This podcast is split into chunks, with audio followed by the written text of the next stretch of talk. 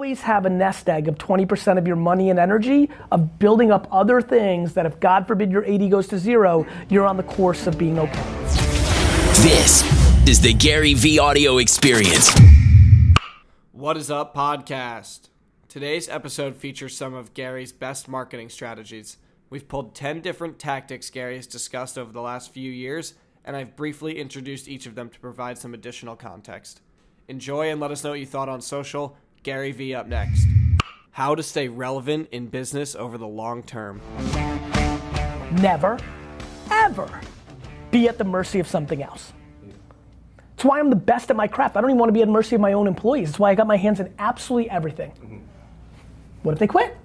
What if they get sick? What if they get bored? What if they win the lottery? That's literally how I think about everything. That's why I'm in everything. Yeah. I don't micromanage, but I'm dangerous enough in everything because I don't want a point of failure. Your point of failure is called Google. Yeah. They literally change it, no matter how evergreen and white hat you've been, mm-hmm. they just might decide that video content is part of their macro strategy. Competitor has videos apparently. So what, what I always think is when you got something working, always have a nest egg of 20% of your money and energy of building up other things that if God forbid your 80 goes to zero, you're on you're the course of being okay focusing on digital ads, not just TV ads. Here's the thing, back to uh, just because we have a TV advertiser in here. Here's my big thing with TV advertisers. TV works.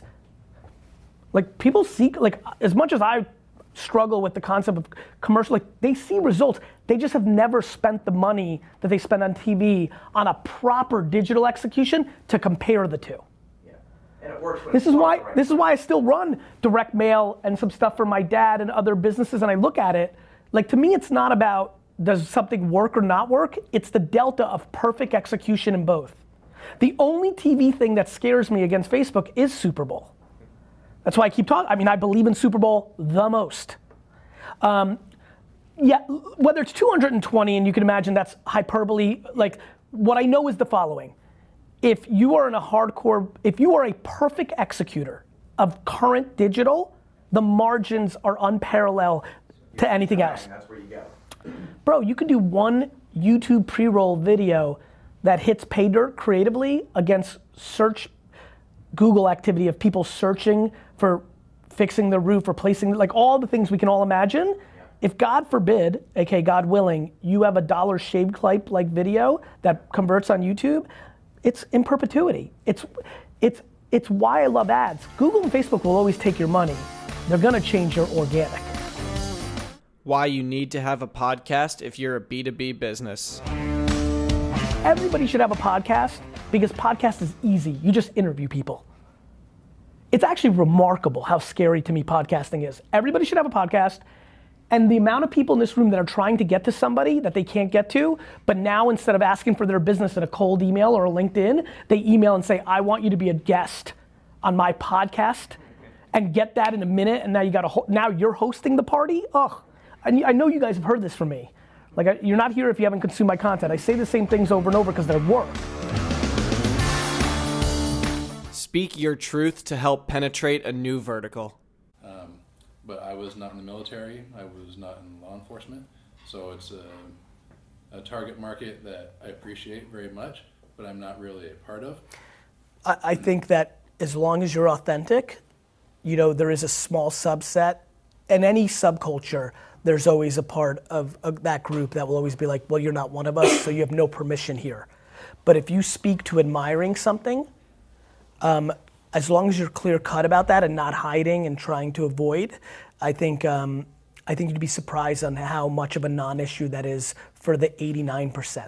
Okay, because I'm, one of my because the 11% yeah was a military, you know, yeah. retired military, and they have their stuff made in China, but they don't tell anybody that. They're like, oh, we're military owned and operated, and so they get a lot of business. I feel like they get a lot of business because of that. That and and that's and the consumer's always right like you can't focus on that. You, you have two moves. You're more than welcome to make a video and be like, look, I have deep admiration for our law enforcement and our military, and here's why. And I'm extremely proud that we make our product in America. And we have competitors in the marketplace who've been in this space, but they make their product in China, and you, the customer, should decide. Would you say that even though that Yes. they, even though they I- I- they claim to make I it? I would, because that's how I roll. You don't need to, but I'm not a big fan of dwelling without action. Either you never dwell about it again, mm. or you mention it. Okay. But the middle blows. Right. Don't waste your time selling to people who won't buy. The be- the thing I'm best at is bailing quick. I don't try to sell unsellable people. So let me ask. So to that topic, let- Please. you sell them. You, you get them on. Now they're on with you. You've, you've had the whole thing, and it Yep. Mm-hmm. went great. We have a client like this, and they're one of our large. Yep, ones. go ahead. Every- in the- now we're in the dirt. And Yep. We're like, okay, here's the game plan. Here's how Yep. we move. And now they're totally pulling back and not allowing us to. Yep, happens all the time to us too. Yeah, to manage that. Like now, it's like all on what they want. They're the I. I call them as the CEO sometimes and say, look, you hired VaynerMedia and now you're trying to make us act like Ogilvy. I go, you should just hire Ogilvy. And then they have to make a decision. You have to be willing to walk or do what they say. Yeah, absolutely. Yeah, It's something we struggle with all the time. all the time. And by the way, we're happy. Like I can't get to everybody in this company the size that we're in. We're doing what they say in place, plenty of places. There's not a single client at VaynerMedia that does exactly what I want them to do. Right. Not one. Not one. Fine balance. Yeah, I, I, I'm just not ideological. I have points of view. I'm very comfortable articulating them, but I don't have full say. They're paying me. Right. I'm in the client service business. If you're not good at something, hire someone who is. Um, and one, there's one other weakness that I'm really, really hard on is just picking up the phone and saying, "Buy my weed." Like I'm, I like have a hard time being super salesy. Hire somebody. Okay. You. You're welcome. That is the fundamental answer to everything you're not good at. Hire somebody that is good at it, know it well enough to know if they're doing it well. Got it? Yes. Know it well enough to know that they're doing it well. Correct. Just enough. Sales is easy. I've hired you. I have a set expectation of what I pay you and what I kind of have a feel for my business. That's easy. Somebody to do your social media marketing when you have no idea about social media is hard. You don't even know what they're doing. Got it? Know it well and I'm what makes me super interesting, I think, is I'm dangerous enough in everything that my company does. Uh, but I don't need to be the best at it. I'm just the best at the holistic version of it. I don't think anybody in my company can beat me one on one, but a lot of people can have better skills within the subcultures of the craft. Don't work with a vendor or a third party who won't give you clean information. Yeah. Um, well, one of my biggest issues is marketing. So Okay. um, it's just not consistent. We outsource to a to another company, and they it just seems like they're always kind of uh, like I'm always in the dark with it. They're not very transparent. Well, you should you need to change that vendor. Right. And Anybody you're paying that isn't willing to give you clean information is a problem. Okay. Period. Always. And I've changed them multiple times. Yep. Um, What about taking it internal? that's what I was gonna ask you. Do you think that's smart of me to do? You should something like taste it. Not- You should try it. Okay. It's yes, it's smart of you. And I don't you notice how like I don't like to do absolute answers, but based on multiple times, just learning what it looks like, what it Right. feels like is a good context point because when that doesn't work, then you can step back and be like, okay, this doesn't work, that doesn't work like or when it works, you're like, fuck, I should have done this all along. Right. You just need a context point. There's so many things I do that I actually don't think are gonna work, but I do them because I need the reference point. That's actually how I built all of VaynerMedia. Most of what I did at VaynerMedia, 2019, 18, most of what I did in VaynerMedia from 2015, 16, and 17, I didn't even believe in fully. But I needed the context point of what big agencies look like.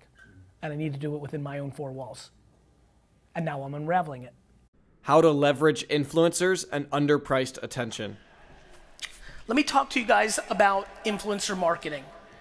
For me, I talked earlier about underpriced attention and overpriced attention.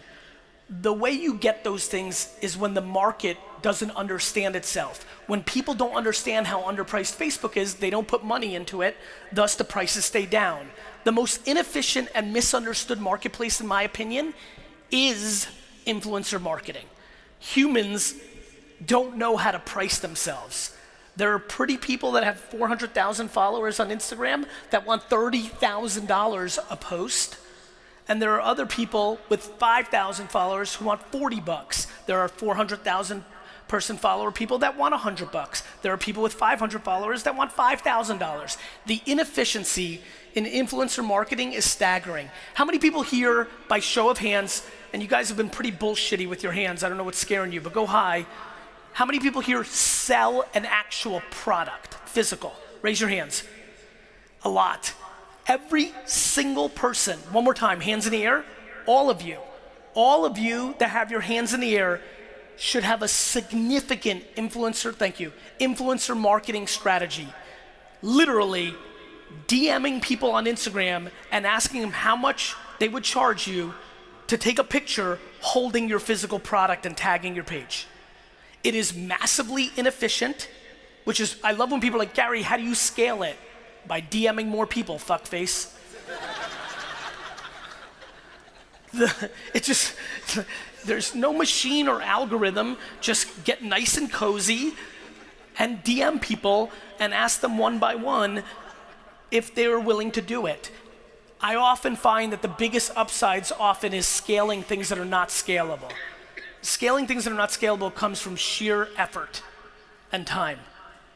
And so, if one more time, I just want to get the physical, selling a product physically.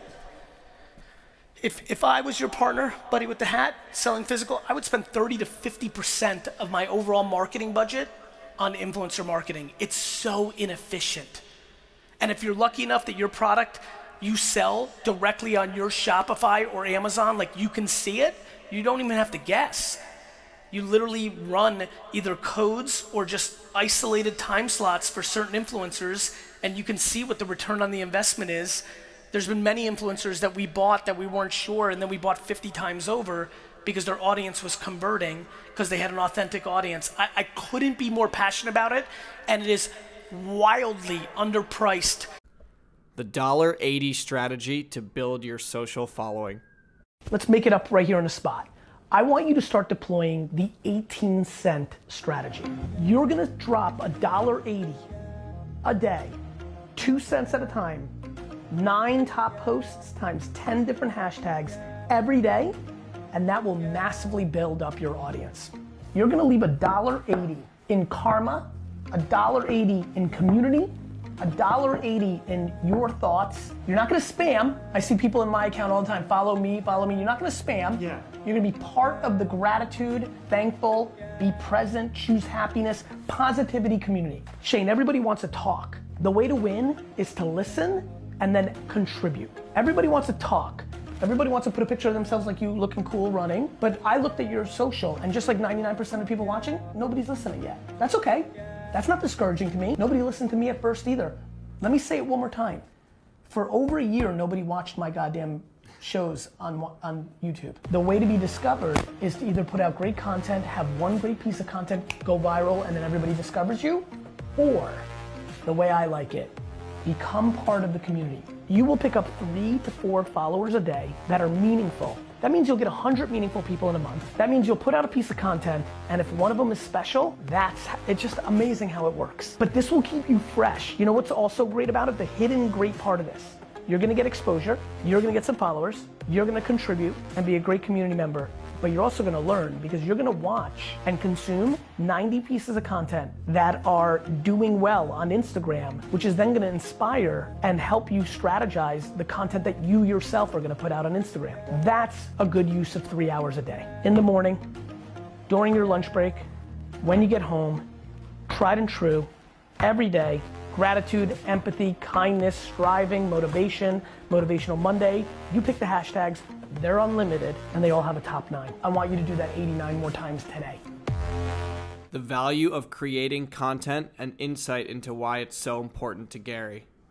How many people do not have a cell phone? Raise your hand. Cool. Zero, by the way, for everybody in the front rows. This thing is ridiculously powerful. This thing is the remote control of our society. This thing has eliminated every excuse out of your fucking mouth. Because if you have to work nine to six to pay the bills, to pay your dues, to pay your debts, That is exactly right and appropriate. Everybody comes from different starting points. I have unbelievable empathy to that.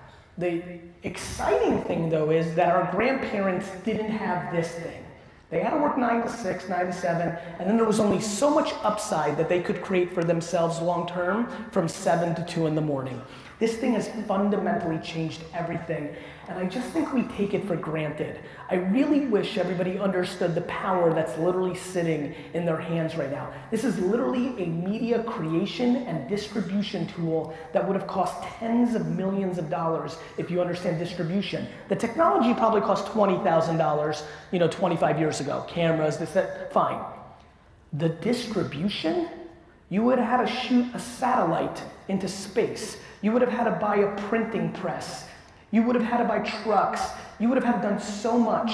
The fact that every person here can literally turn this on themselves, create content around something they're interested in, and then have platforms like YouTube and Facebook and Instagram and Twitter and LinkedIn distribute it, let me remind you, at no cost, is so batshit crazy for all of us old fuckers in here that I just wish people would not take it for granted. And so, my friends, I come here tonight to really try to pull off one move. Can I actually take somebody, even if they're a huge fan or if they've never heard of me before, and tweak their perspective on what's actually going on? Can I convince one of you that nobody gives a shit about your headaches and problems and when you complain, you're just taking minutes off the board and energy off the board from doing something about it.